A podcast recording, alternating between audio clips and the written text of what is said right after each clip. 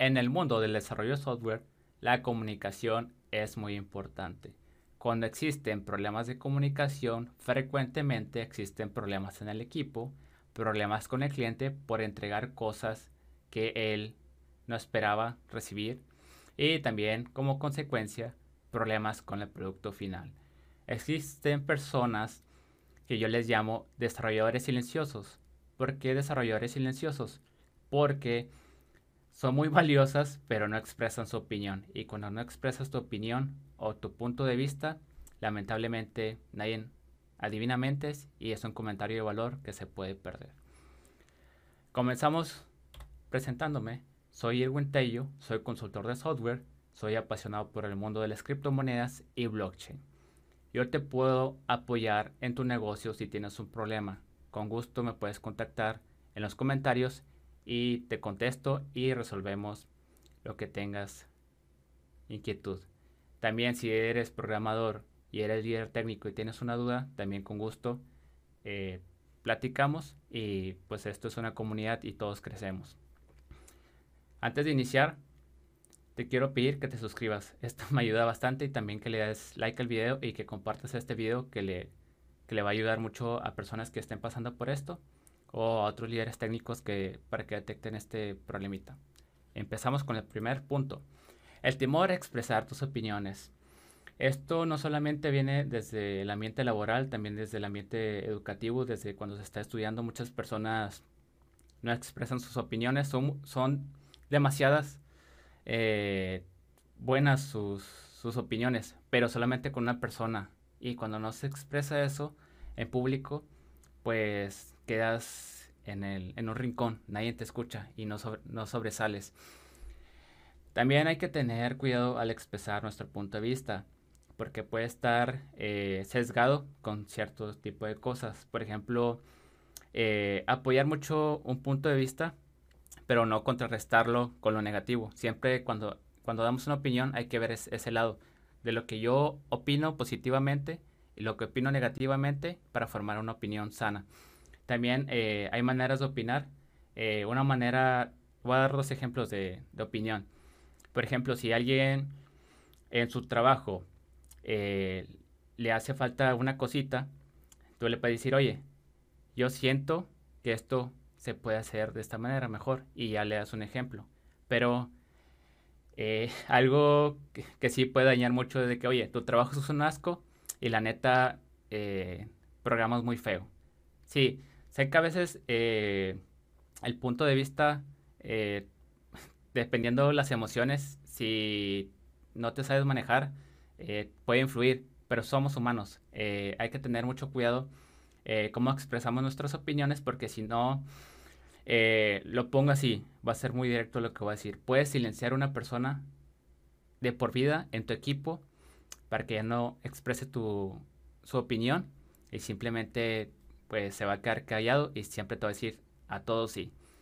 Yo considero que en un equipo de trabajo debe haber opiniones, opiniones diversas, llegar a un consenso y llegar a acuerdos, porque tu punto de vista no siempre va a ser el, el mejor, así que si hay debate y hay acuerdos, las cosas van a salir mejor.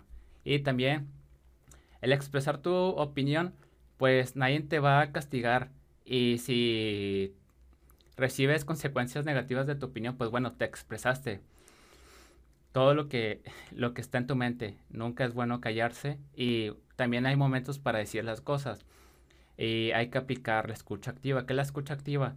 Si una persona está diciendo algo, hay que analizar qué está diciendo para poder hablar. No solamente te vas a lanzar a hablar a, a lo tonto, y eso puede causar muchos problemas de que no estás escuchando y estás en tu mundo. Hay que saber escuchar eso y detectar palabras claves y luego hablar. Hay momentos donde sí tenemos que interrumpir. Por ejemplo, si alguien está diciendo que algo es incorrecto, hay que tener bases para eh, contrarrestar esa opinión, porque si no tienes bases, vas a quedar como payaso. Y no tengas miedo. Eh, siempre expresa tus opiniones con cautela y en el momento indicado. Esto es con la práctica, te vas a dar cuenta de cuándo opinar y cuándo no. Y también eh, usa las palabras adecuadas y un lenguaje de acuerdo al lugar donde, est donde estés.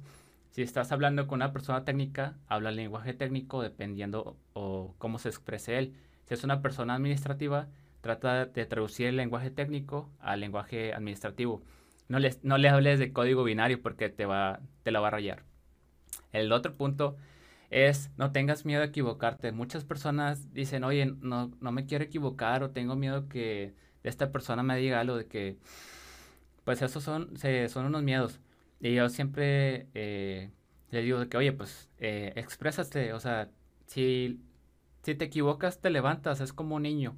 Un niño, ¿qué pasa? Se cae eh, y, se, y se levanta. Ese es el niño, pues, que, so, que sobrevive mejor. En cambio, los, los niños que no se quieren equivocar o no, no quieren practicar algo porque se lastiman, pues eh, se estancan y su crecimiento es más lento. A veces eh, hay que arriesgarse y si te arriesgas, eh, es un mayor beneficio. Así que cuando tu punto de opinión... Eh, pienses que va a ser algo polémico, analiza bien cómo lo vas a decir. Y pues a veces, bueno, siempre va a haber dos caminos, el camino positivo y el camino negativo. Si a alguien le incomodó tu punto de vista, pues si tú estás en lo correcto y ya viste el, el contexto y tienes bases, pues solamente te queda aceptar que pues la otra persona no, no está de acuerdo contigo. Y pues somos humanos. Y cuando a ti te toque estar en desacuerdo con un punto de vista, hay que aceptar a veces cuando estamos mal y no quedarnos con un rencor, porque recordemos que un punto de vista solamente es un punto de vista y pues es, es una opinión, no es algo, un ataque contra ti y pues es para mejorar en el, en el equipo. Si tú no aceptas opiniones de tu trabajo, pues simplemente no vas a crecer, vas a estar en tu mundito de que ah, yo soy el mejor, eh, siempre hago las cosas bien. No, siempre va a haber un punto de mejora y es así como las personas crecen. Así que eh, lánzate a, a opinar con cautela, como lo, lo dije anteriormente, y no tengas miedo. Esto de perder el mie miedo empieza a opinar eh, poco a poco y empieza a opinar con, con tu compañero y así ya te va soltando. El miedo a... A veces el pánico escénico en, en público lo vas a ir perdiendo mientras platiques con, con personas. Así que eh, de los errores eh, nacen los expertos. Así que también este punto, eh, si ya te equivocaste varias veces en tu punto de vista, pues analiza mejor las cosas y pues sí, no, no, no, la, no la riegues hablando a lo, a lo tonto. Eh, hay que tener cautela, como ya lo mencioné, y pues qué más da que opinar. No te hace menos competente el otro punto de vista. Pedir ayuda o consejos. Esto es muy importante. Yo pido consejos y ayuda de diferentes personas, de diferentes consultores, de, de mi líder técnico cuando eh, trabajaba en una consultora. Y eh, yo no me sentí menos competente. Eso te hace crecer y hace crecer al equipo. Y también con compañeros de trabajo, o sea, si la otra persona te ve que, ah, este chavo está, está tonto en esto, de que pues sí, no, no hay problema, estoy tonto o soy ignorante, todos somos ignorantes en un tema. Pero con esto crecemos con los puntos de, de vista y esto nos hace competitivos también, de que la retroalimentación y es como una mano cadena, de que yo pido ayuda, yo ayudo al otro y así, y así se forma... Eh, una bonita comunidad y quitamos el pensamiento del cangrejo que si alguien sube, eh, lo baja el otro. Es, eh, a mí me gusta mucho colo- colaborar. El siguiente punto es el síndrome del impostor. Esto yo lo he pasado, eh, dudar de tus habilidades y cómo vencer al síndrome del impostor. A veces eh, alguien puede decir que esta persona es muy buena y que, de que tú pues me faltan cosas. Y realmente... Eh, nunca se está cien por ciento de, de un tema, siempre va a haber cositas de, mejo, de mejora y para vencer este síndrome pues hay que aceptarte como tú eres, aceptar tus virtudes, tus defectos y afrontar el, el problema. A veces también eh, pasa el síndrome del impostor porque de chicos eh, demerita nuestro esfuerzo de que, ah, es que pudiste haber sacado un diez o así, pero simplemente es tu esfuerzo y para... dejar de sentir de que estás mintiendo algo, simplemente ve tu trayectoria y tu trabajo. Si tu trabajo está, está bien, eh, pues no tienes nada que preocuparte, pero si, si tu trabajo está mal, de que, oye, sí hay un punto de mejora y pues hay que, pues hay que tomar acciones. Y pues hay, yo he visto personas que, es, que hacen cosas de, de, con las patas y se venden demasiado bien.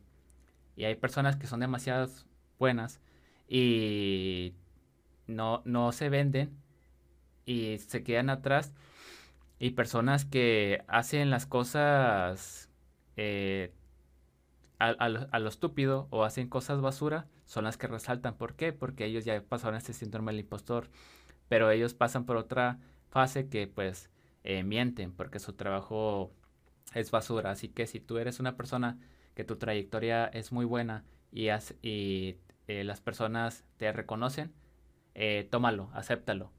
Más no, más no te eleves demasiado, siempre hay un punto de mejora. Y yo te quiero decir que si a veces tú dudas de tus capacidades, pues yo confío en ti y también en tu equipo de trabajo. Así que eh, esto es todo de la presentación. Espero esto, este punto de vista que comenté sobre todos los eh, puntos que abarqué te haya ayudado y puedas ayudar a, a tu equipo de trabajo o a una persona que esté pasando por eh, ser desarrollador silencioso. Están mis redes sociales, irwing tello punto com, que es mi canal de YouTube, irwingtello, mi Telegram, mi LinkedIn, mi Instagram y Facebook. Vuelvo a repetir, si tienes un problema con tu negocio te puedo apoyar, y si eres líder técnico o desarrollador que quieres apoyo sobre un tema o un curso, con gusto te puedo apoyar. Adiós.